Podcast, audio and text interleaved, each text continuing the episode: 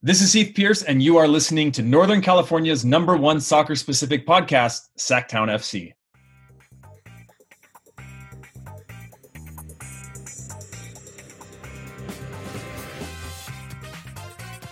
What is going on, soccer fans, and welcome to the number one soccer specific podcast in Northern California, the Sacktown FC podcast, powered by Reboot and sponsored by Roughneck Scarves Check them out today at roughneckscarves.com and raise your game. My name is Luis, and today I'm joined as usual by my co-host John. How's it going, John? Man, it's good. Uh, day one of um, the pool being uh, excavated, ran into some granite, so tomorrow they'll be uh, hopefully hammering out last of it, but it may take more than the three hours. So I could be could be pitching in some more uh, cash for that pool, but that's all right. We'll be we'll be swimming hopefully by uh, August, so it'll be kind of cool. And how about you, Luis? How are you, man? I'm doing good. Uh, you know, pretty excited that you know we got to see some Premier League come back today. So you know, it's it's always good to to see a top soccer league uh, return. So you know, stoked to see the rest of the leagues returning. Yeah, awesome. So today we are joined via the Mikuni Dreamline by a local legend who grew up just down 99 in Modesto before taking his game north to play for the late and legendary Clive Charles. He made 100 appearances in Europe before returning to the United States to continue his trade in the MLS. Please welcome former men's national team player Heath Pierce. Heath, how's everything going, man? Going good. Thanks for that introduction. That was great. You know, I don't get a lot of those kinds of introductions, so that's amazing. Uh, I'm doing good though. I, am I'm, uh, I'm still in California. I'm in Northern California at the moment, up in up in the Sierra Nevadas, and uh, got a couple young kids. So it's been nice to kind of be away from from uh, where I currently live down in Los Angeles in the South Bay uh, to be able to let the kids run around, do some normal things, kind of have a little bit of a summertime. So yeah, good. Definitely feel you. We're uh, we're running up to Sunriver here in a couple of days to let the kids run loose up there and play some golf. So I definitely feel that uh that mountain kind of vibe that needs to be happening right about now. Yeah, exactly, exactly. Well, that's awesome. Sunriver sounds awesome. Yeah, but yeah, th- thank you for uh, joining us again, Heath. Uh, you know, I follow your career closely, as I was telling you off air too. Uh, I'm also from Modesto, so you know, I'm really glad to to see you know someone from Modesto making it pro, and you're serving as an example, I think, to a lot of uh, youth players here in the area too. So, really great to have you on. No, thanks for having me. I'm really excited to chat with you guys. So let's start, you know, by asking our uh, usual question we like to ask uh, former players. Uh, how did you fall in love with the game? Man, that's a great question. I, I mean, I, I, fell in love with the game as a child just because it was the first sort of big group sport that you could play. And I grew up in a neighborhood in, in, in Modesto that had a lot of Mexican, Portuguese, Iranian influence. So there was a culture of soccer in my neighborhood uh, that wasn't necessarily a culture of like good coaching or anything like that, but there was just an understanding. Soccer was part of these cultures of, of these these kids that I was playing with, and so uh, it was just one of these things that we enjoyed, and that was sort of how I, I, I fell in love with the game initially and then uh, as i started to play at like the rec level you know I, I started to fall in love with the game more as i got like a piece of gum for scoring a goal or something like that and that makes you like things even more when you're when you're a kid or you get a piece of candy for for doing something good. But yeah it was just basically playing in the park with friends. It wasn't really organized. It was just my my community and and the love that the community showed towards the game has obviously made me uh, gravitate towards it so I have to ask: Was it the was it? Did you get a pack of baseball cards and then the gum that was in the baseball cards for scoring goals? No, it wasn't. I wish that would have been amazing. No, it was like you know, it was. I think what was it called? Juicy fruit was the gum back then. Um, or no, no, it wasn't juicy fruit. It or the zebra stuff. Fruit, yeah, the zebra stuff, the fruit stri- stripes or whatever. That's what it was. Yeah. yeah. that that's what it was. You got like a piece, you know, and those were some crazy flavors back then. But you know, you and you score a goal and whatever, and the first sort of com- not competitive but like recreational uh, soccer thing it kind of triggers this whole like okay you do something here there's a reward to it. Let's let's kind of bring these things closer together which i remember kind of distinctly. Yeah they just opened up a cracker barrel here in uh, Rocklin um, and they had that gum and i bought it. My kids like what are you buying? I'm like gum. They're like what why? It's weird. You lose flavor. I'm like don't worry about it. Dad's gonna take the whole pack yeah, exactly. You don't need any of this. You know, it's not from now. You know, they've they've they've probably gotten better at making uh, gum on some level. Uh, but not, that not was for that to, stuff. to me. It, you you don't like even when I see that when I see Big League Chew, I don't taste it because of it the flavor anymore. I taste it because it takes me back. You know, it's nostalgia. and it's probably yeah. a lot cal- lot less calories than other things you could be consuming. So I don't know. Rot my teeth out, man, on on Big League Chew. Just get that that little wad in the corner of your mouth and just stick another side. Oh, yeah. good. exactly. So where in Modesto did, did you grow up in? Uh, I grew up on the east side of Modesto, so over by uh, Lakewood Elementary School, off of mm-hmm. Scenic and and and Surrey, um, towards the east side of town, where you know over towards Johansen High School uh, mm-hmm. district. So over on the east side, heading towards closer to Ceres and and heading out towards the you know Turlock direction, so kind of southeast side of town. Um, but yeah, that's where I, I spent most of. I, I lived in uh, Portland, Oregon, for three years when I was a kid, also. But you know, had was born and raised in Modesto, went to Portland, came back to Modesto again until I sort of started my my soccer journey. Yeah. So speaking about Portland, what was it like uh, playing for Clive Charles? I followed his career. He was one of the only coaches who I think could multitask and do men's and women's at the same time. But what was it like to to have an influence like like Clive? It was it was a gift. You know, it was g- going back to that period for me, I was 16. I was playing kind of fringe player in the youth national team with the U17s. Broke my leg the year before my my senior year. Was in residency uh, in Bradenton at IMG Academy, and kind of lost all the opportunities. Kind of disappeared. And and Clive took me on on a you know he called up John Ellinger and said I'm looking for a defender. I wasn't a defender at that point. He said this is a good kid, take him and and Clive took me in, and I was a terrible defender when I got there. And the way Clive worked is so rare that he he's he was on that level of uh, kind of mythical figures of of coaching, where he had a way of lighting a fire under you. He could be what felt like so mean at the time uh, in terms of how he delivered messages to you, but it always had a lesson and it always delivered, right? Whereas you go through these things where coaches want to be that, where it's like I'm going to be the tough guy, and they they go after you and and there's no there's no follow up there's no learning it's just like a, you you just put a wall up and that's it and clive had an ability to he knew when to hug you when when to yell at you and when to really build you and it it taught me a lot not just about the game because I owe my career to him. He's the one that sort of prepped my mentality to go on and be, become a professional. He brought me in saying, I don't care about winning national championships. I'm here to develop you. And then when you're ready, I'm going to send you on your way. Uh, and that was different than most other programs that I had talked to at any point or coaches that I had had conversations with were like, you know, junior year, a couple good recruiting classes, we might win a national championship. And to me, it was like, this is a step. Uh, and I wanted to win, and winning's part of development. But my main thing was like, I want to be a pro, and Clive uh, helped me do that. But he also helped me become uh, a better person because of the things I went through with Clive and, and the things that he taught me. I always felt like he was the one coach who would have been probably, if not one of the greatest men's national team coaches, in that his ability to get younger players and develop um, fundamentals essentially. I thought that could have transferred into the to the men's le- or men's game at least. Yeah, I think that he he probably would have been the, the, the men's national team coach. I know he was successful with the Olympic team. He, you know, when he when when Clive passed away and his he had his memorial up in Portland, the amount of people that I saw show up from all over the world that weren't just Portland alumni. That that you know you go you go to anybody that has played under Clive, and Clive is in top one or two of coaches that have played. You know, some of the best coaches in the world. Clive is one or one or two, or one of their favorite ones, or formative in in, in their life as a player and as a person. And and he just had that he just had that ability to to be so precise. I mean, like you said, he was the men's and women's coach ended up winning a national championship just before he, he passed away, which was uh, amazing to to be part of, amazing to see, and it, was just a, it was just a real honor to to have gotten a chance uh, to to live and play under him during a time that he was. So we know you started your professional career with uh, Nordsjælland. Can you tell us more about what that experience was like in Denmark for you? Yeah, it was it was a great experience because I was living in central Copenhagen.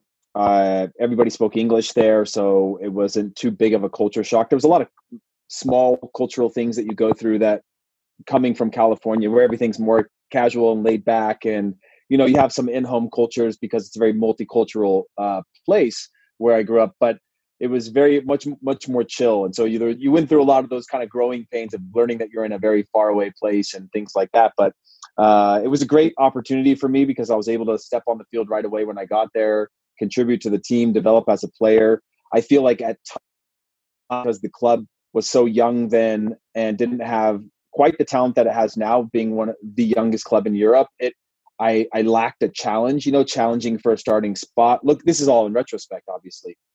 But in real time, it was the perfect place to start my career, get exposure, play against bigger teams, get my debut with the national team, that sort of thing. It was just it, everything just sort of lined up the right way for me to start my professional career. Yeah, so during your time, you actually got the opportunity to get a call from Bruce Arena to uh, join the national team. Um, were you already in the pool, or is this kind of a call out of the blue, like, "Hey, we we need a left back who's gonna who's gonna be able to hold their own"?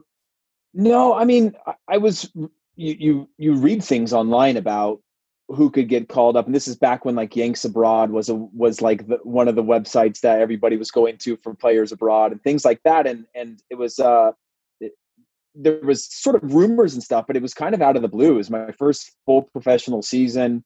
I uh, you know I I, I arrived at the half point of the season in January. Went through that, we survived relegation, and then really established ourselves as a much better club in that in, in, the, in sort of the summer and fall uh, season. And got the call up, and I, I was shocked because again, when you grow up in in the U.S. during during you know our generation, there wasn't you didn't have a necessarily uh, uh, there was not enough soccer on TV to dream of playing for um, certain clubs in Europe. You know, the big thing was Olympics and national team. That was way the way I dreamed anyways. Like I wanted to be in the Olympics because of ODP was the thing, an Olympic development program. You want to develop to get to the Olympics and you want to play for your national team. So that was always my big I wanted to play professional soccer, but more than anything, I wanted to play for my national team. And so when that came, it, it was like the the a dream come true. And I've said it before. My first professional game was just sort of like, okay, this is the beginning of getting to the national team. It wasn't like I didn't feel like I made it. I didn't feel like I achieved a goal.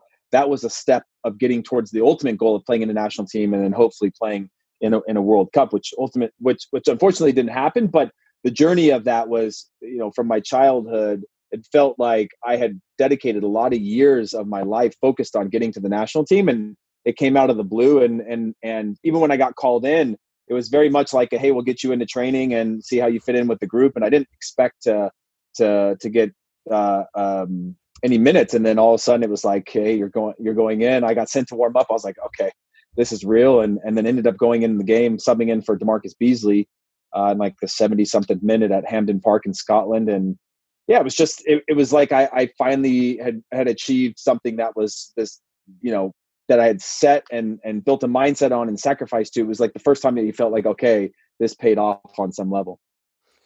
Yeah, so you you were at Nordsjælland. You made 35 caps um, overall for the U.S. national team. And between your first uh, call and and some moves that we'll talk about with FC Dallas, you were um, signed to Hansa. What uh what happened with Hansa and and that you ended up kind of in this media or this medium where you could do multiple things and eventually ended up in Dallas? And that's a different question, though.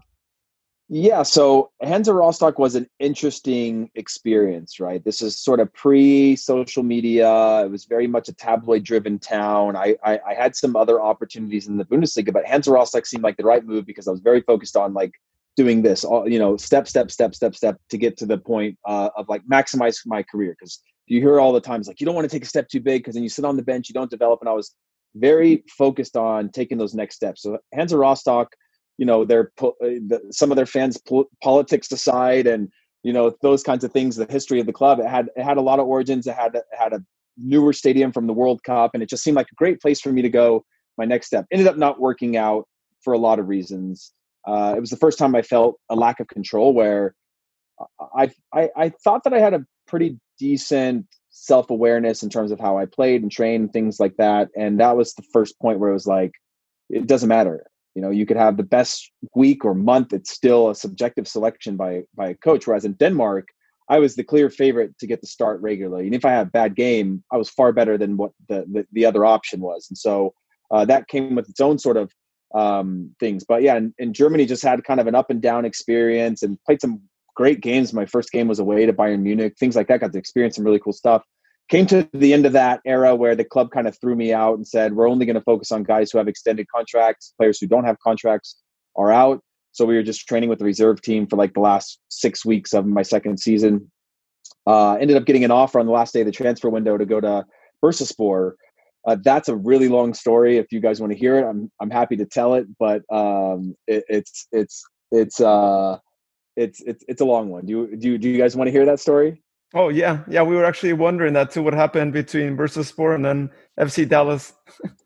yeah. So uh, last day of the transfer window, I get a call from my agent. It's like, hey, got to get you on a plane to Turkey. Bursaspor wants to sign you. All the terms were agreed upon, and and when you're, you know, I don't know if you guys know this, but if you're one of the, if you're U.S. is one of the few countries, no matter where you earn your money, you've got to pay tax on it to the U.S and it offsets at a certain point up to like 44% or 38% somewhere in there. I think it's 38% um, anything above that you don't pay on. So germany was 40 plus percent tax you know that sort of thing. So you, you the us is one of the few places where i was like if you're a danish player you go play in turkey and you negotiate a net salary you see every penny of that. Doesn't you don't owe anything to denmark things like that. So we had negotiated to make sure that the, the tax part of it was going to be covered because uh, you negotiate everything in net, and in Germany was negotiating gross, Denmark negotiating gross. So you knew what you were going to be taking in uh, every paycheck. So we were like, okay, this uh, and the country tax on the gross side of this, this is how much I'm going to owe to the U.S. Let's figure out how I can make more so that it can cover that tax bill. Before I got on the plane, get on the plane, arrive there. Guy comes up to me at the airport. Hey, are you Heath? I said yes. We get in the car. We're driving. It's now dark. We're heading. It's the evening time. Uh, there's three ways uh, that you could traditionally get to Bursa from Istanbul. One is a ferry. There's no ferries at that point. Two is the president of the club actually has a helicopter, so you could helicopter over this waterway. Um, and the third is you have to go all the way around. Well, helicopter wasn't available because the president wasn't around that during that period. Uh, ferries, it was too late for the ferries, so we do the drive, and it's like a three-hour drive around this like peninsula type of thing. And on the way there, uh, and I'll try to keep this short story as short as possible. Uh, on the way there, the, um, the, agent, the guy who picked me up from the airport, uh, and the driver, a guy who was just just the driver, um, started talking, and the guy started crying, bawling, hysterically bawling. And I don't know this guy. I don't know anything about him. I just know that he's sort of the intermediary for this process. Just and he's hysterically crying. And I'm sitting in the back seat, sort of like it's dark outside. I don't know what's going on. I they're speaking to each other in Turkish, and you know he turns around and tells me that his father's died, and I'm like, this this is like something doesn't feel right. I feel so bad, and this is terrible. But he's like, don't worry, we're gonna you know figure this out. Fast forward to getting to the club. I arrive there. There's like uh, cameras live. Bursaspor has uh, is one of the bigger fan bases in Turkey. They have their own kind of uh, Bursa TV, which is you know a 24 hour live Bursa soccer television network, and it's arrived there. They're you know I've got contract in front of me. It's in Turkish. You know all the things that you you hear about happening in some of these um, uh, leagues. You know the contract's in Turkish, and then we finally get it in English. There's nothing about the tax and the conversation we had before we got there, and so fast forward to like two, three in the morning, we're like inching forward, back and forth, back and forth, back and forth. Now it's like two o'clock in the morning.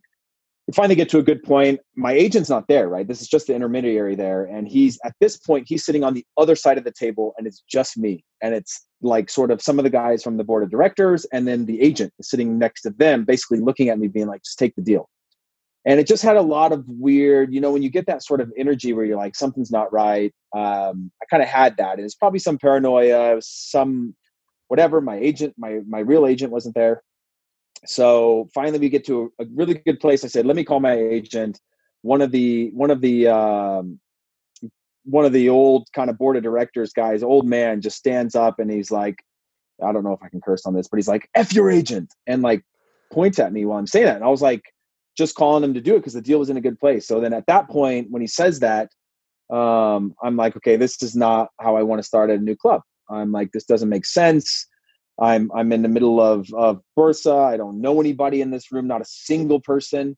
Like my the agents didn't get there. None of the stuff. Like I, the guy who was representing me sitting on the other side of the table now, and it's just me. So I'm like, this is not the way you're supposed to start a club. So I was like, I'm I'm done. I go back to the hotel, tell them like the deal's off go back to the hotel. The president's son, um, or one of the one of the board of directors' son is calling me, trying to negotiate with me, and I'm telling him like it's just not the way that you're supposed. Like this is not a respectful way to deal with somebody. Like my agent's not here, and I kind of walk him through the process.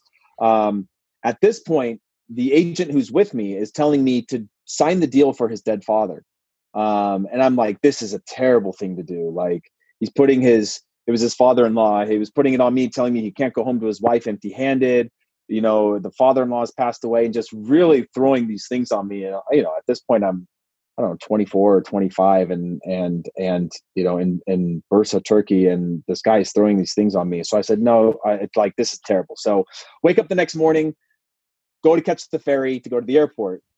The ferry sold out. So now we go back to the well first of all the agent was staying in the hotel too. He's late so he makes us late to the ferry. The ferry sells out, and now we got to catch the afternoon ferry. Go back to the hotel, sitting there.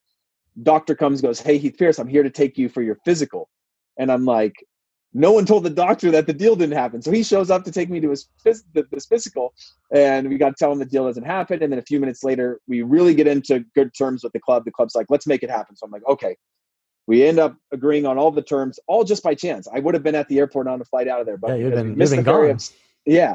Everything just sort of works out. I'm like okay this makes sense now now it makes sense the other way. Let's do the deal.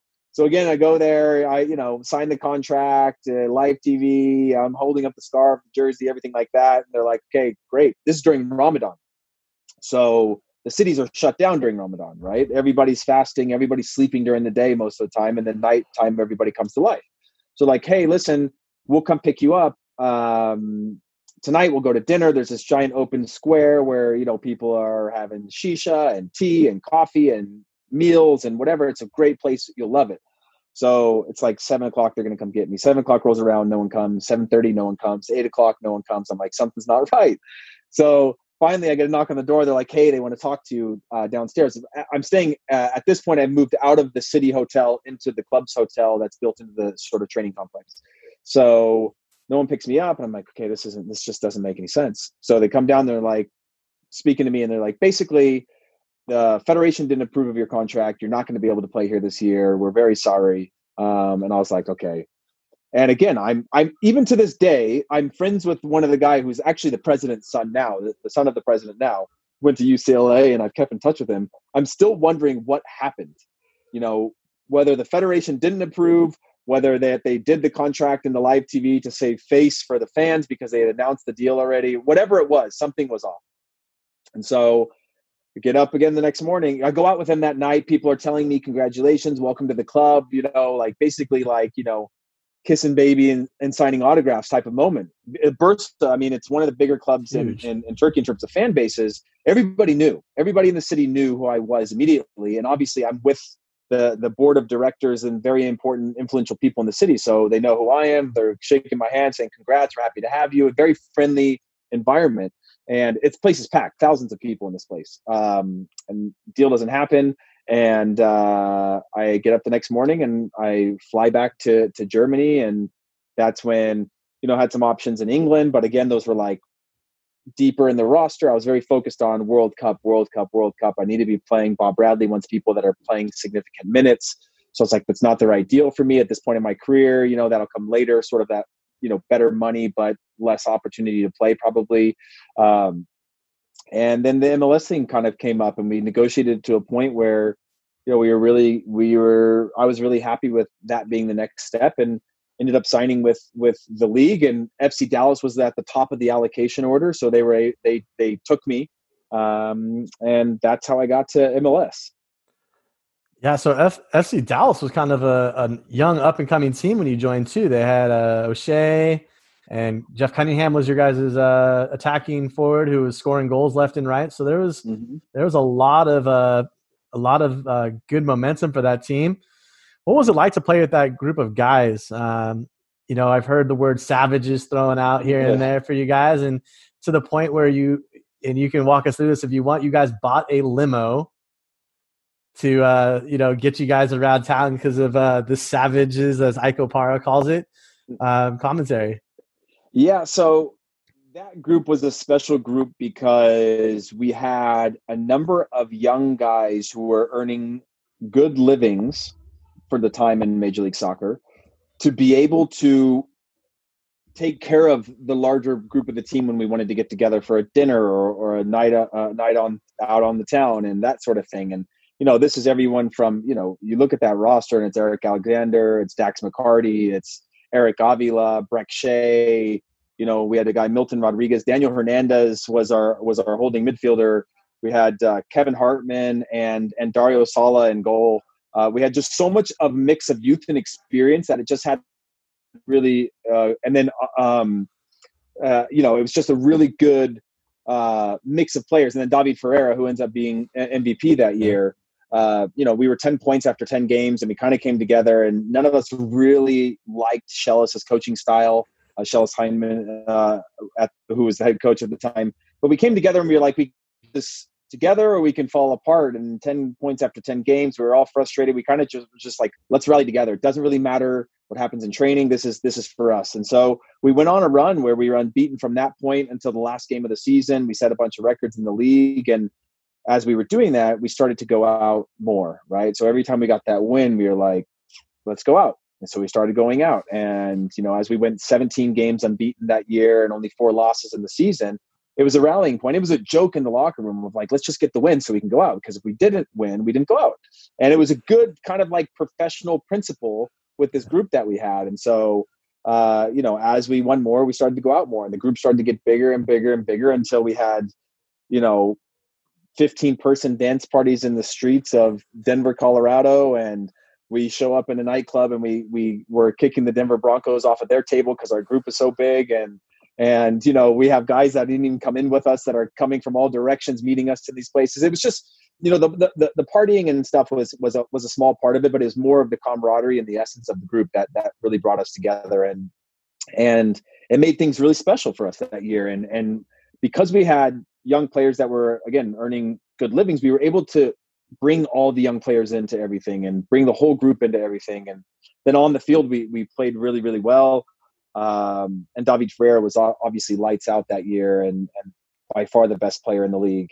And you know, went on a run to the final. I ended up getting I ended up getting injured while I was suspended for the last game of the season. Got injured and actually had to sit on the bench, uh, not on the bench for the final. I, I sort of semi passed my my physical, but uh, Schellas was a very superstitious person. Didn't want to change. Didn't want to give me my old roommate back on the road because they were winning in playoffs and that sort of thing. And then left me off the off the roster uh, for the game day of MLS Cup. But yeah, it was it was just a group of players that each other held each other to a higher standard and and and also really enjoyed getting together whether it was a party at my house or a barbecue at my house or it was a night out in the city that sort of thing we were just always together uh, which was uh, very unique for the time um, uh, of of the league and the limo thing happened because of the fact that we were out. You know, if you do the math of how many times we got points that year, we were out quite a bit. Um, a real fear of, for me, of uh, I was hearing rumors of players uh, not making the best decisions at in the night you know whether it was you know having a couple drinks and driving to other rumors that i was hearing and i was like this is a problem uh, or you know, uh, uh, I'm fear this is a problem uh, because you know the, the the method we were using of of enjoying ourselves out quickly gets abused, right? If if you're not careful. So I was like, what's the solution that we can have where we can make sure the rookies are coming out with us? So Brek Shea and I came up with an idea where it's like, let's get an old limo and we'll bring this way we can have rookies or young players rotate who's going to drive the limo into the city uh, and make sure that we can scoop up everybody, bring them back out, and they can get a taxi from Frisco, right out in the suburbs. So if we're going into Dallas, come back out and people can get taxis home from a single location. No one's tempted to drive and that sort of thing. Uh, and it allowed us to bring the rookies in with us. They'd just have to, you know, they never had to pay for anything, but once in a while they might have to drive a limo into the city and wear a, a lim- you know limo driver hat and that sort of thing. And then I ended up, so we found one in North Dakota. It was like six grand, like 80s limousine with a boomerang uh, antenna on it, like a crushed kind of velvet interior. It was awesome. It was like six grand and you know kind of a pearl white color but like old school limousine yeah. Know? and that's what we wanted and we ended up getting traded as soon as we were really in the process of like let's get this and bring it out here uh, we had plenty of space to keep it um, you know we already had guys who were willing to keep it in their in their neighborhood and that sort of thing uh, but it ended up not happening Uh, unfortunately, I left. I left. Dax left, and you know they, you know, unfortunately, and and and one of the biggest regrets that that that I have, even though I didn't have control of it, is that that team had the capability of being really good for a really long time, and Schellas thought he could do more with less, and started dismantling that and tinkering with it. And they had a good year the next year and the year after that, but uh, that group to me was a, a, really special group that that kind of fell apart after that year. I think that was the that was the year that everybody thought Dallas was was up and coming. That that was going to be the team to beat for the next you know three four years because it would have mirrored in essence what DC United had done when they came into the league when they were winning and, and putting those games off with Etcheverry and Jaime Moreno you guys had the same chemistry, the same outlook on everything. So it was disappointing for sure. Um, I, I, can only imagine what it was like for you to to get traded, and we'll kind of get into that. Yeah, it was uh, it was it was frustrating to get traded, but you could feel once Dax was on his way out, and and we understood Dax's thing because uh, um, Eric Alexander had come into the team, and Dax had suffered like a quad injury at some point, and Eric Alexander stepped up, and he was he was playing really really well. I mean, the amount of times we were in those games down a goal or or tied in the 90th minute that we came out with uh, a point instead of none, and there were three instead of one, uh, happened over and over again. So we had a lot of people that could contribute, but it just it, it felt different the next year going through preseason and all that. It just felt very different and Schellas is very much the kind of coach where you're either in, in or you're out. And when you're out, you're very aware that you're out. There's no kind of like, I don't know where I stand. And I could kind of feel that after I'd taken that injury, a hamstring injury, that I was no longer in sort of his trust tree. He actually used to use the word trust tree. Um, but uh, yeah, and then ended up getting traded in a very bizarre sort of way uh, where they pulled me out of training one day and put their arms around me. It was him and they hired a guy, Barry Gorman, who was Schellas had known for a long time, and walked me into the to the locker room and, and was like, "Oh, don't worry, you're not in trouble." Cool, kind of, you know, you kind of relax at that point. I was like, "Why would you say that?" They're like arms around me, and they walk me and they sit me down. They start to, you know, he over the off season there was quite a few offers for you that we turned down because we want to keep you and and and I'm thinking like okay these guys are teeing me up to tell me that like you know that that they've turned down an opportunity that I might have been excited about and whatever. And they're going down this like two, three minute long story of like how this team came and they turned it down. This team came and they turned it down. And finally they were like, and then uh, Chivas came in and and uh, you know we we are considering accepting an offer for you. Uh, and then when when Shella said, or I don't remember which one said it, Barry or or Shella said it. The other one was like, no, actually, we that's not true. We've taken an offer for you. You've been traded. And it was like this good cop, bad cop thing. And I was like, this is wild. So the first thing I did is I go to my phone and I tweet out, been traded to Chivas USA. And I remember that tweet. Went, yeah, I remember that tweet. I was like, what? The club went crazy on me. And they were like, that's selfish. You were blah, blah, blah. You only think about, I'm like, you've literally just sent me to a new city and told me I no longer live here and you think it's selfish for me to put it out there because the league came down on them because they didn't have a statement ready to go out and you know that sort of thing. And so i remember it just being a whirlwind where i just came back out to the field. We were playing a, a scrimmage game against somebody i, I want to say from texas somewhere like um, el paso or something. Um, and i remember coming back to just telling the team like hey guys i'm not uh, and I remember the night before, Schellas looking at me from a distance and the trainer looking at me from a distance from over the fence of just thinking like that. They're definitely looking at me. This is weird. And the next day I trained with the youth players where I wasn't in the group. They were like, oh, we're going to rest you. And, uh, and this is when uh, Oscar Pareja was coming up. So I was like kind of excited. I was like, oh, I get to go work with Oscar Pareja for a couple hours with the young guys, you know, and this is great. And uh, then I got traded and I was like, okay. So I went out and told him. And, and then within a few hours, I was in California. Oh, I was in Arizona, um, where the team was in preseason. Uh, Chivas was.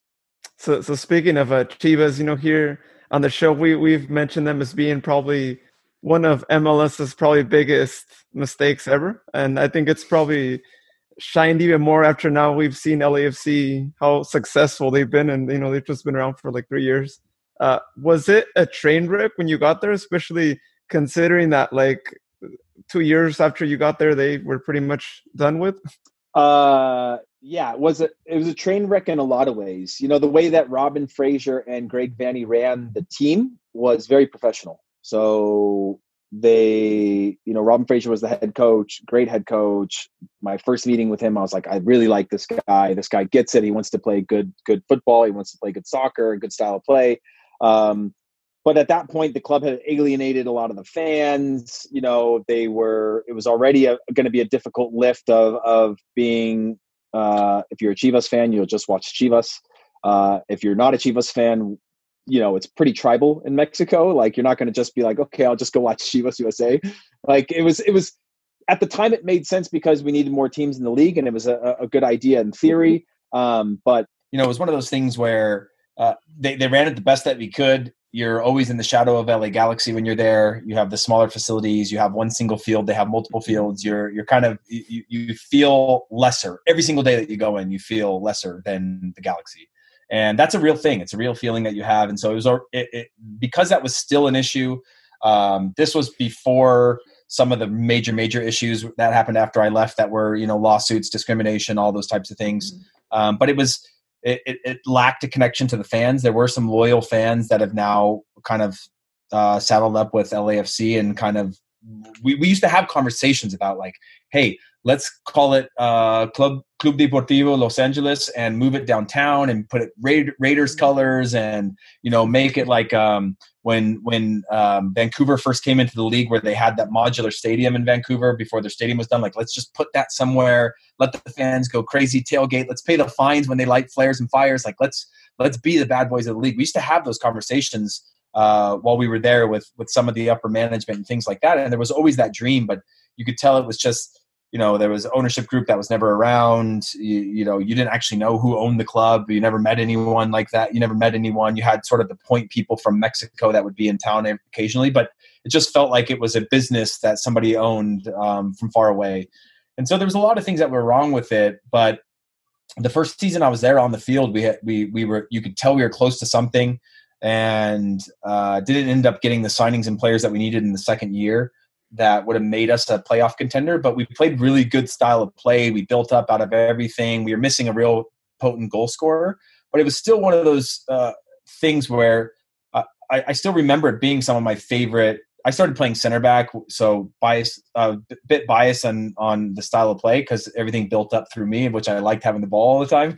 Um, but it was it was you know you could tell that tell on the field there was something in the making, and then it, it all sort of started to fall apart there as well. Yeah, but hey, playing center back and having the having the game kind of come through you, it's it's always nice, right? Step up in the midfield and and Oh yeah, it was nice. You used to drive into the midfield, take the first line of pressure. Nick LaBrocca had a great, uh, was an All Star that year, and so he was kind of a, he was a known commodity in the league because he'd been around a long time. But he wasn't, you know, that year after that is when people started to target him as like, okay, keep an eye on him everywhere, and his game had to make adjustments, and and I don't think he was able to get to that level. But when he was sort of a, a mystery, he had a really good year of being able to find really good pockets on the field and really set up and, and dictate our, our, our play.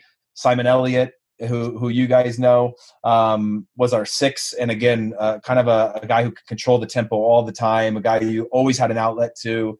And again, we had, it had these makings of we could get it into the box, we just couldn't score a ton of goals.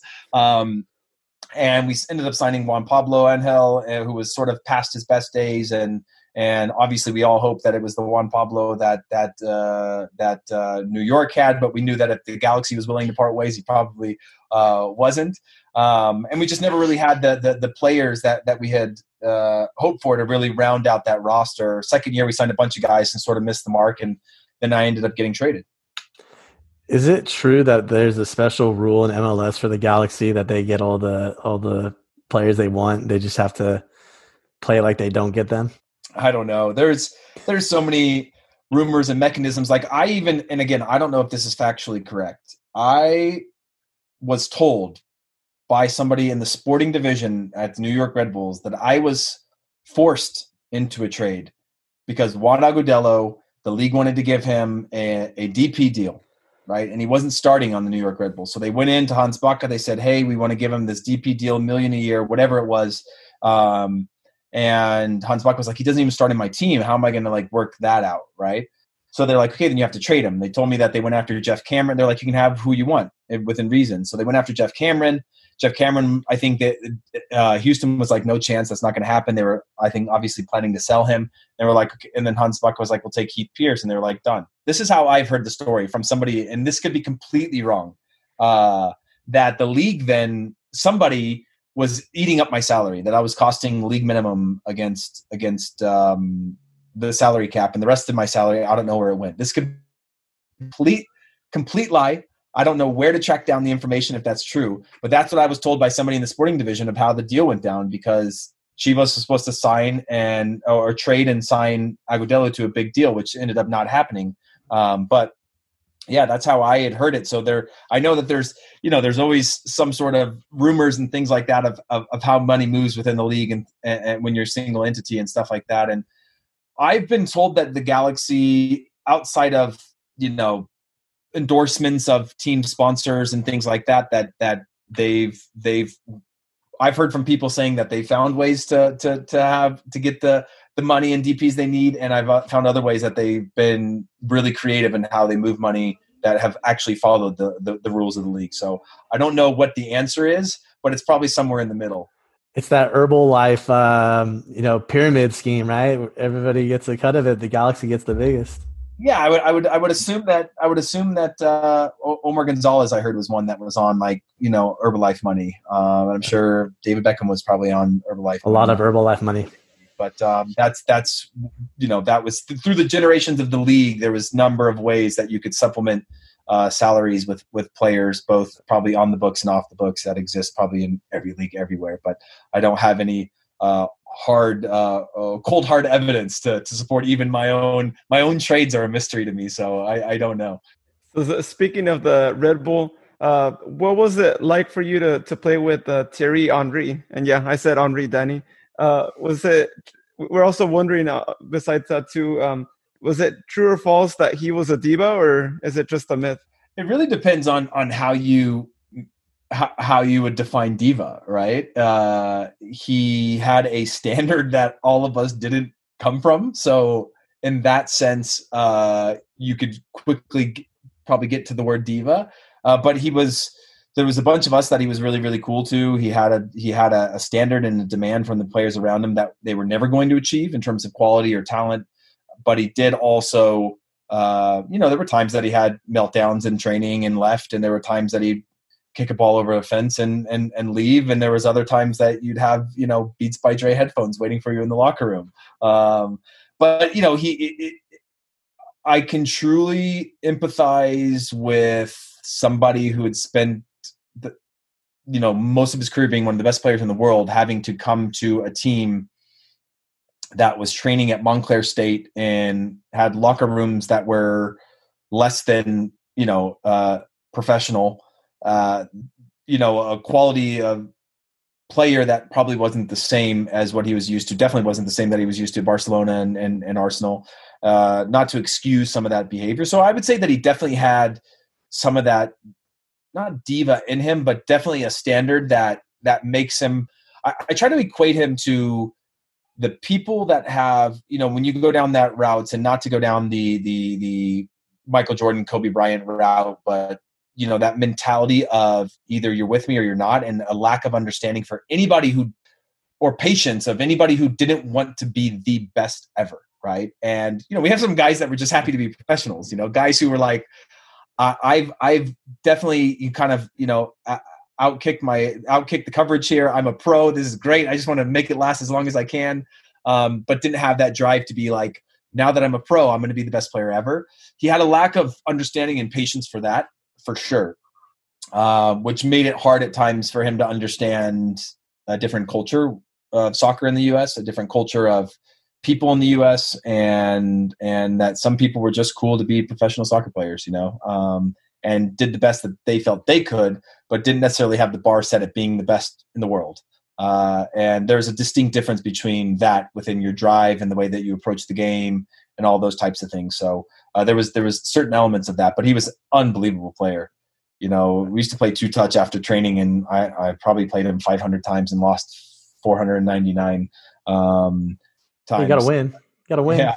Yeah, I got that, that, That's how I remember it because once I got that win, I was like, I'm never playing you again. Um, uh, but he was uh just a, a you know a different a different you know from a different planet in terms of his quality and his ability. Um, obviously, his best days again were probably before he got to MLS, but you could just see magic at times that yeah. you're just like that's not something you can teach or coach. And yeah, he's he, he worked as hard as he did to get to his level, but you're just like that's I, I can't even imagine doing some of the things that he could do. Well, in 2014, you headed up uh, north of the border to Montreal and won a Canadian Cup, your your first championship uh, in club soccer at that point. Um, what was that experience like for you up uh, up north? Um, it was interesting. Uh, is how I put it. Mid midway through the season, 2013, I had a hip surgery. Kind of saw out the season at, at, at New York Red Bulls. They were going to go in a different direction kind of found myself figuring out like what do I do? Do I go back to Europe? I, I need a good season to feel good again. Uh, ended up signing with Montreal in, in, a year that they were sort of moving away from the the the Nesta era. And Frank Klopas came in, had a good relationship with him for the most part during that season, but just a lack of uh, leadership, clear leadership there that year. Uh, was just a bit of a struggle. Uh, to be honest with you, my main goal, and I, the Montreal fans are fantastic, and I really enjoyed the city while I was there. But my main goal was like, show I can still play, have a healthy season, you know, get my body back up to to to to the level that I want. Kind of get the injury behind me. Were like the main goals of like signing a one year contract up there. You know, I was only in Montreal itself for like six months, seven months because you do the whole preseason away March starts and then you don't make the playoffs is in October. So I don't know how many months that is, but it wasn't a lot. Um, but actually it had gotten to the end of that season of being like, okay, I feel good again. We're, you know, I was talking to Frank Klopas about a new deal and then all of a sudden was left uh, exposed uh, for the expansion draft and you know uh, at that point i was in las vegas for our, our, players union meetings and my agent was like hey this is what the deal in theory is going to look like. If they take you would you would you would you go? And i said absolutely. The deal was in the terms were great. Orlando seemed like a great place. I was really excited about it. Uh, they took me in the expansion draft and then went silent for a month and the deal ended up being basically the mandatory minimum improvement of my one year deal in in montreal which was at that point had been like a 70% pay cut from where I was before. And it was a proof of concept year, right? It was like get my health back, sign a one year deal, be free to move, that sort of thing. Um, and they ended up, you know, being, it was like less than half of what we had negotiated um, for, for a deal. So I was like, that's not what I thought. And they went silent for a month. So it's like three, four days before preseason starts. And now this is what the deal is, the offer is. And I was like, it's not happening. So I ended up um, taking a deal to go to Gothenburg, where I was like, you know what, I want to go back to Europe, really test myself. Can I get back to the national team level? And it wasn't so much about whether I got called up or not. It was about if I could get back to that where I know, you know, injuries are in the back of my mind. I'm not, or not in my mind at all. They're sort of behind me. I'm not hesitating to anything. I'm just playing naturally and playing at my best level. Uh, and just couldn't get to that when I was in, in Sweden. So I was in Gothenburg that season, ended up not signing with with Orlando and uh, played it out. And then that, at that point, got through the season there where we won the Swedish Cup. And and from there, I was like, okay, what do I do? You know, do I take a money grab option somewhere? You know, go to Asia? Do I go continue to try to drive my career forward, or do I want to move into the media side of things? And that was where I was like, okay, I need to start looking this as a business opportunity. Where it's like, where am I going to be in five years? Right? If I go to Belgium for a year or two, and then end up in Thailand or wherever I might end up around the world, is that going to significantly set me up financially for the future? Yes or no? Um, is it going to increase my the quality of my resume? Yes or no? In terms of like job perspectives, whether it's front office or it's whatever I end up doing, um, yes or no? Or, or is this media side an opportunity where I can move into this, you know, and in five years from now have the playing career that I had and the resume of a post career of five years experience? Is that going to team me up for success? And so I kind of just took the leap of faith of being like, you know what, I don't want to be uh, the the guy who wakes up and is done playing soccer because the game has denied me the opportunity anymore, right? Like it just doesn't want me anymore, uh, you know. Uh, or do I want to sort of carve my own path? And and and I ended up trying it and liking it, and hadn't haven't looked back since. Uh, media media is a different game, right? You get to talk about the accolades. You get to talk about what essentially what we remember from our playing days and and enjoying it. I, you know, it's it's nice. It's definitely different as a teacher. This is kind of like the opportunity to sit back and talk about the game I love. So I totally understand. Yeah. Awesome. Now you you are with Copa 90. Does Copa 90 have any affiliation with the Copa centers that are being built? I know there's one in Walnut Creek, California that was recently built, or is that a different entity?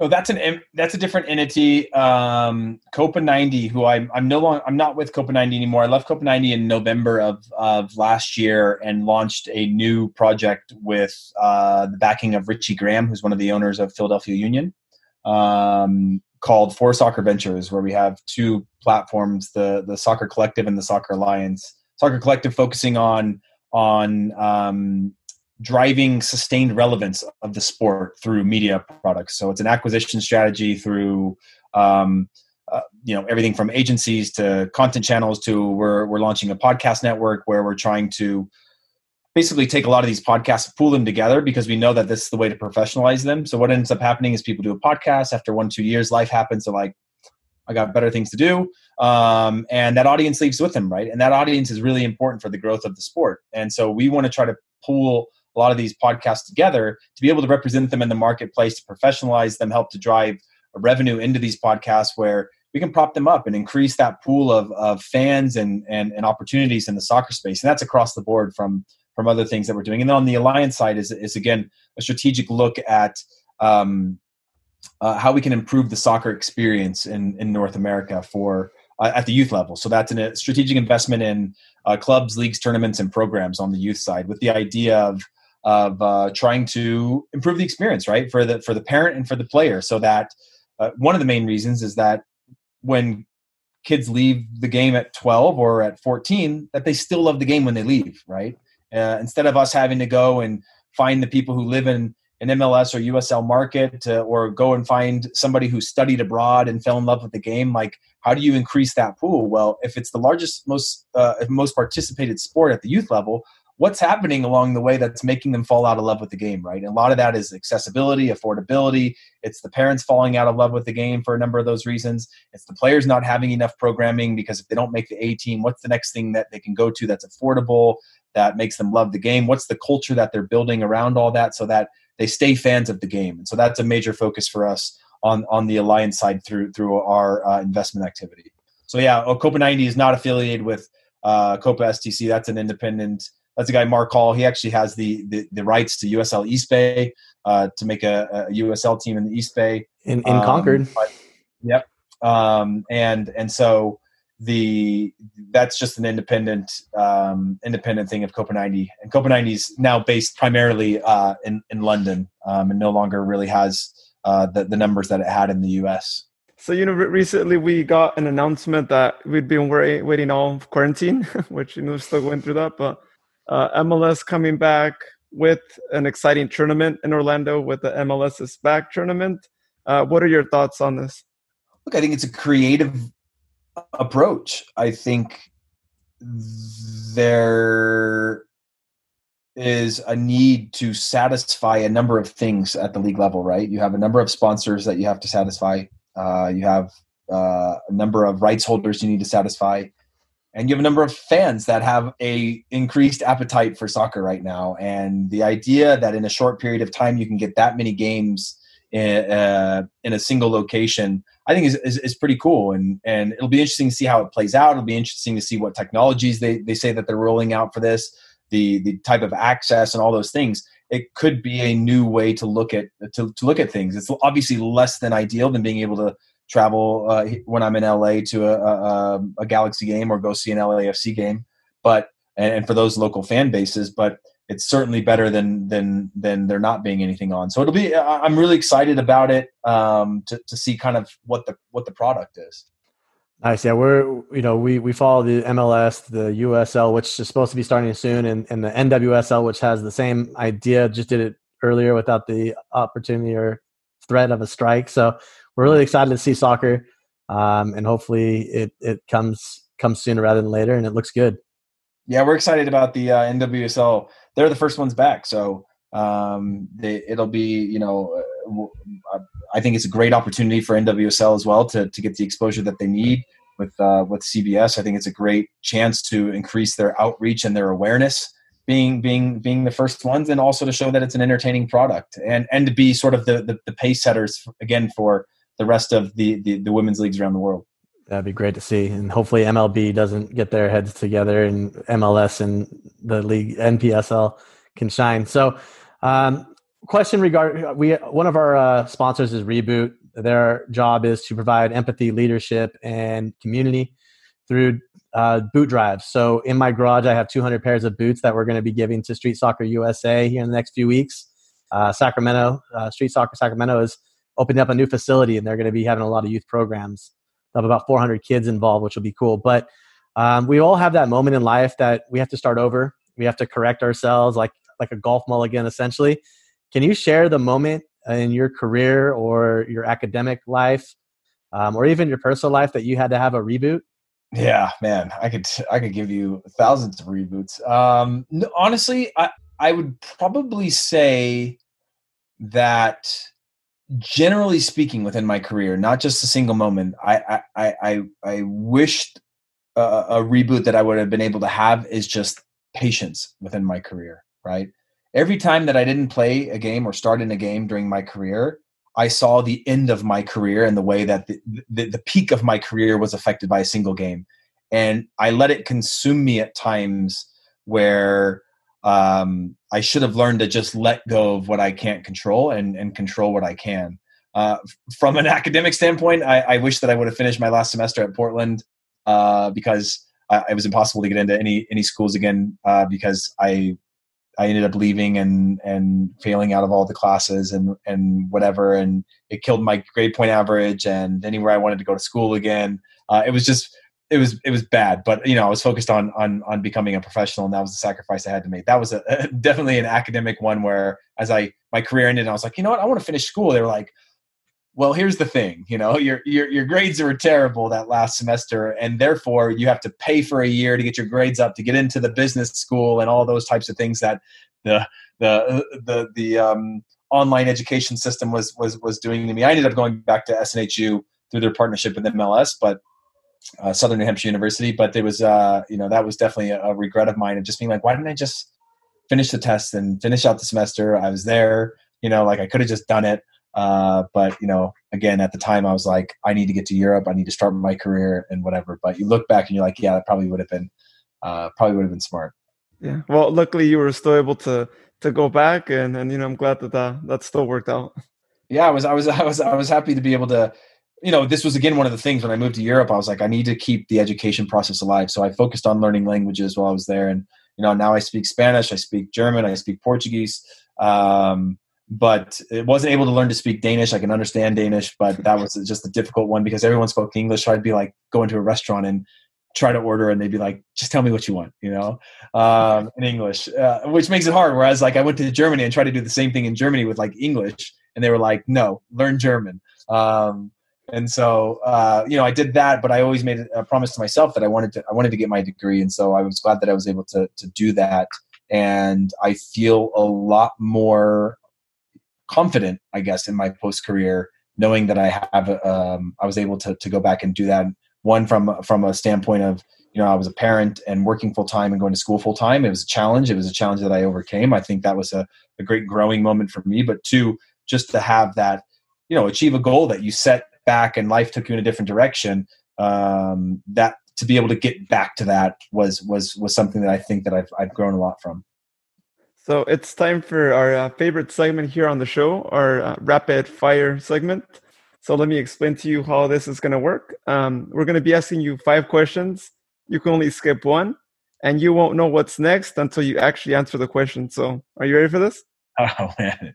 Yeah All right. So before we get started, uh, today's rapid fire is brought to you by New Glory Beer. Check them out online at newglorybeer.com or visit one of their locations in Sacramento or Granite Bay today for some great beer and awesome dishes.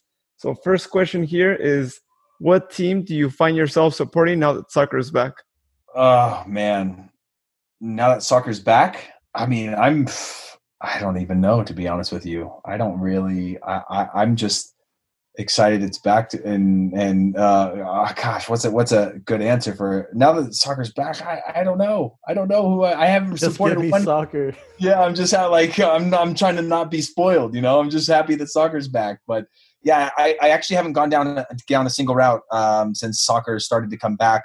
You know if, if this were in in two weeks from now i might i might feel differently when you know kind of a lot more leagues are happening around the world but right now i'm just kind of like excited that there's just things to watch and it's live I found myself having to actually pick between the blowout of Arsenal and Man City and the penalty kicks uh, that Juventus and Napoli went through today, which is a Oh, first, that's right? final, huh? Yeah, yeah it it's was it's- great. it, it's it's crazy and it's almost like having to re retrain yourself to to pay attention again because there's been a lot of games today and i was i'm in a like a bundesliga pool and i so i've been focusing on that and completely forgot that like premier league's back and you know the italian cup final and all those kinds of things it's like you have to retrain to get back in the habit of like you know soccer's always on type of thing Yeah, it uh, definitely is. Unless you're VAR and you're still you're still not back, so we'll figure that out later, right? they're they're, they're still furloughed Most embarrassing soccer moment. Oh man, most embarrassing soccer moment. Oh, okay. I mean, it's it's it's embarrassing, but it's also it, you know it, it it fills me full of rage every time I think about it. Uh, the day after I was let go from uh, the thirty, the group of thirty that got kind of whittled down to twenty three for the twenty ten World Cup, I flew to Chicago, and I was all over the place mentally. So so coaches like you know sit on the bench, you know take it easy first uh, halftime or like started the first half or start started I mean middle of the first half or started the second half I go and warm up and in Chicago behind one of the goals is like a low low bleacher stand and you know there wasn't a ton of people there and this group couple guys are just chanting US reject uh, at me over and over and over again and like this is the day after the roster has been selected for the World Cup and I remember it's the closest I've ever come to being like, I am going to Eric Cantona, this guy. I'm going to jump over this board and two foot him in the chest.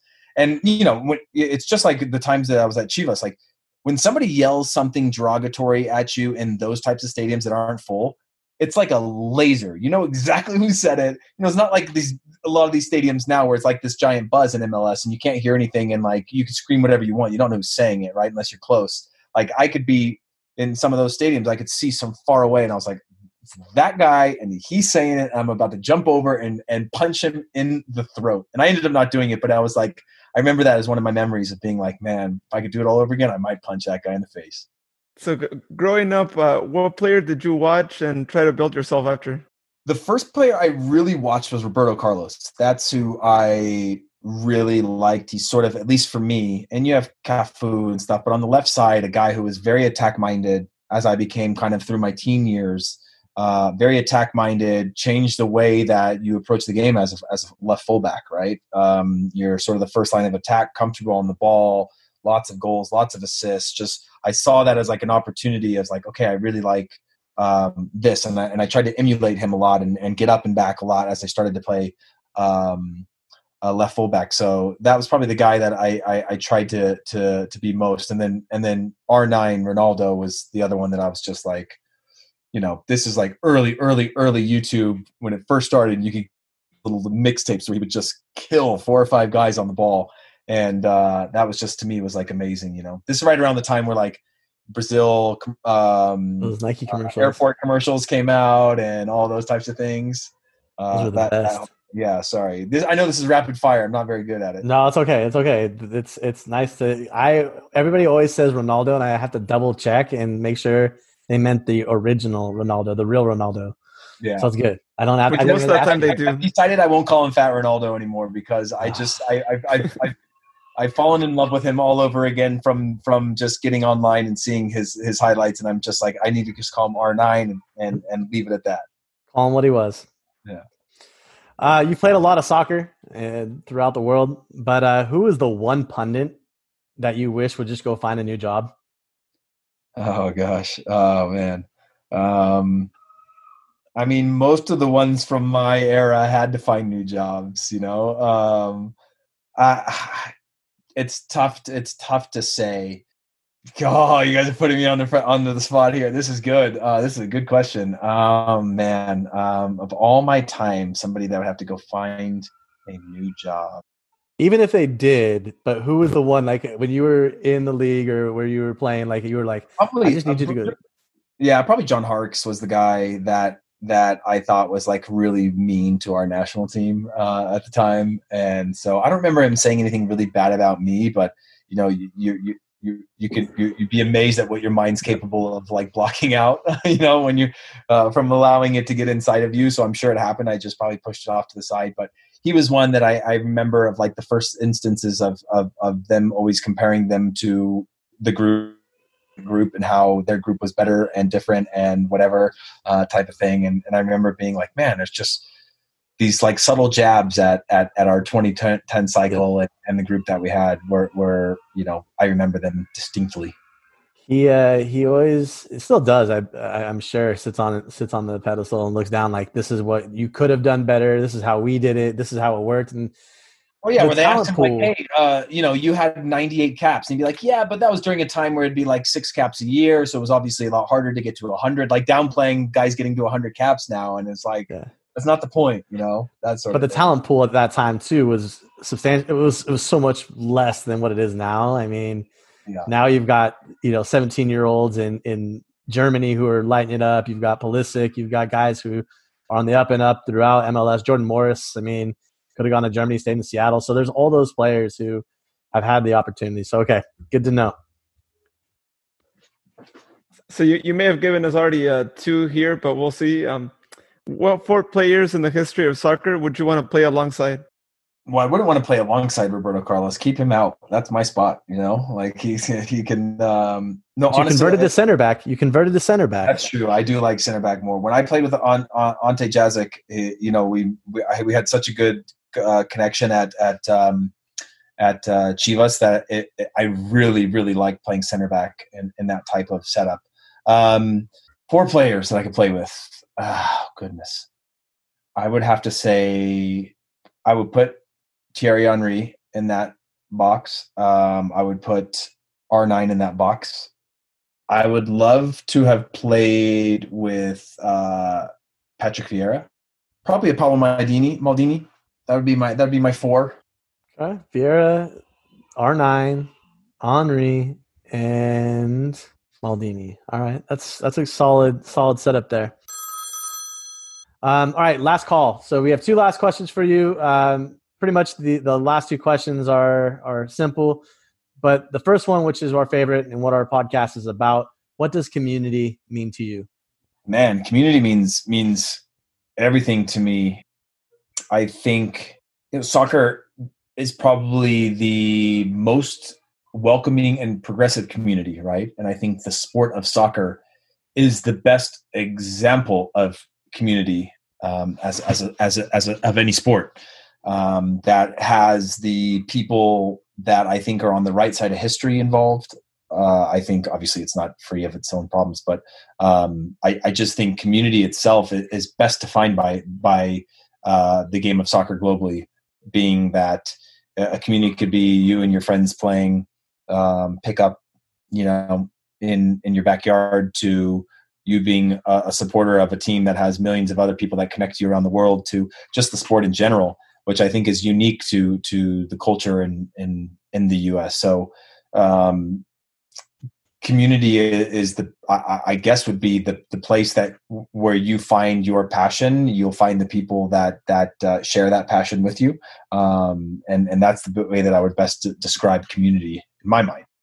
Yeah i, I think that's that's greatly described. And uh, you know i've said that same thing before too. Like it's it's a pretty unique thing that our sport has to offer you know that it can unite people from like just all over the world too whereas other professional sports can't really claim that as much too. So that, that's a yeah, really, really cool thing. Spot on there. So Heath, uh, can you tell us how can people keep track of what you're up to? Uh, yeah, so I'm at Heath Pearce on social media platforms. Um, uh, and you can find me doing work with with Four Soccer Ventures um, in in both on the field and off the field would be the two places where I'm spending uh, the most of my time. And and hopefully in in a couple years time I'll be doing some broadcast games with Sac Republic uh, when they're in Major League Soccer. That would be uh, uh, great great for me and and eventually hopefully they'll find me in, in in the local communities living in northern california again because that's also a big goal of mine but for now uh just find me on social media uh, i do have one last question for you uh here too. Um if the republic calls you tomorrow maybe next month to ask you can you come with us to retire? like officially would you actually take that call and play one more season? Yeah for sure. I would i would i would, I would love to. You know I, I i spend so much time explaining to people the difference between growing up in the valley and the bay area right? Of like how at least growing up in modesto the difference that you felt when you played youth soccer against bay area teams right it was like this hatred for like the kids with money and the bay area the valley was like just a different you know, we had so I, I, felt we had so much more soccer culture because of just the the the multicultural population. But like, you know, I still like all my love is for um, the, the, Central Valley, and and and all my memories are from like you know Fresno up to Sacramento uh, for the most part. And so yeah, I would love I would love to be in, involved. Uh, sign me up now, man. Come back. awesome. We know you listen to this, coach. So if you if you need a center back or a left back, we know of a guy Oh yeah, I, I mean, I'm, I don't know if I'll be able to contribute, but like you know, I'd be happy to be there. You know, work hard. You know, check all those uh, you know leadership boxes. You know, mascot. I like it. Yeah, yeah. well, enjoy the rest of your evening, and we will uh, talk to you soon. Awesome. Thanks, guys. Thank you. Thank Have you. a good one. You too. Going. Today's guest was brought to you by the Mikuni Dreamline. Mikuni Midtown is open, but if you can't get there, it's still easy to get your favorite dishes using the Mikuni app. Please make sure to pre-order and when you arrive, they will deliver your meal to you in your car. Visit them today at mikunisushi.com or download their app available in the App Store or Google Play. So if you're trying to find us on social media, you could find us on any of the three major platforms. On Facebook, we can be found at Sacktown FC Podcast for our page. Uh, we also have a group called Sacramento Soccer Fans. Um, we invite you to check that out, join. Uh, we share anything going on in the soccer community. Um, also, you can find us on Twitter and Instagram. Both on is at Sacktown FC. Uh, we recently did just uh, pass the mark of 400 followers on Twitter. So thank you everyone for uh, following us. And we do have a giveaway that we are planning here shortly for you all. So stay tuned to our Twitter page. You can also find us in the whoa, gaming world. Whoa, whoa, whoa, whoa, Luis. Hold on. Hold on. All right. You can't forget about our amazing partners, the California Storm and Reboot. The California Storm uh, can be found on CaliforniaStormSoccer.com. You can find them on Instagram and Twitter at CalStormSoccer, and then California Storm on Facebook. And also Reboot, you can find them on Twitter and Instagram at You Can Reboot and Reboot.soccer for their website. You may continue talking about your Fortnite useless uh, video gaming antics that you have. All right. Uh, pretty soon there might be more more games too. I might add more games to the collection here. So you guys can find us on Twitch, Sacktown FC. You'll catch me playing some uh, FIFA 20 lives every now and then uh, against other podcasters, some listeners, uh, former players, perhaps maybe in the future too. So if you want to challenge us and be live at the same time, then uh, let us know and we can set something up on Twitch. On Xbox, you can find me under Sacktown FC. I play FIFA 20, sometimes Fortnite, and kind of looking around to see if there's other games that I could probably try and uh, play as well. Um, you can also find us on PlayStation, Sacktown underscore FC. John manages that account, and he only plays FIFA 20 as far as I know now.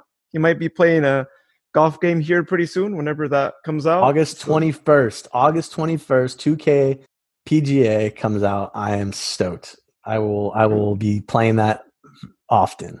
Well, there you go too. It's going to be online, right?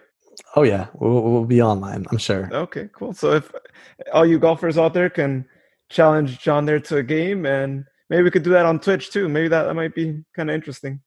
Yeah, and don't forget you can find us on our website at sacktownfc.com, where you can find the latest and greatest, even past episodes of our show. You can find Seth um, and his articles for Soccer Pulse. You can also find uh, previous and past shows for Liga MX or Sacktown MX. You can find our Sacktown UK and even our newest pod um, show, Our Cup of Tea, that is um, all about women's soccer in the game, and hopefully we can we can grow it from the grassroots and make it more relevant, meaningful, and build people's knowledge and appreciation for the women's game. You guys can also find out more about our new scarves that uh, we are currently working on on getting out. Um, they actually should be ready here within the next days as of this recording. So if you place your order, you should be getting it around July, around maybe first second week of July if you place it uh, when you hear this when it first comes out. Um, so please check that out. Scarves look really cool. They're the kind that are the summer style. So if you were a part of Tower Bridge Battalion, you might know that material. If you were a season ticket holder for the Republic, then the scarves essentially are similar to that uh, material, that lighter material fabric. So good scarves, especially for for the summer. This podcast is powered by Reboot. Reboot is a nonprofit organization whose sole purpose is to help more kids play soccer while creating opportunities to practice generosity, empathy, and leadership. Check them out today at reboot.soccer, where you can find out more ways to be a part of the program and help reboot your community today. So that's all we have for today's episode. A special thanks to Heath Pearce uh, for taking the time to join us and, and converse about his career. And a special thanks to you, the listener. Make sure to subscribe and give us some positive comments. And check out our previous episodes at sacktownfc.com. Until next time, have a great evening and cheers, everyone. Thank you, everyone. Have a great day.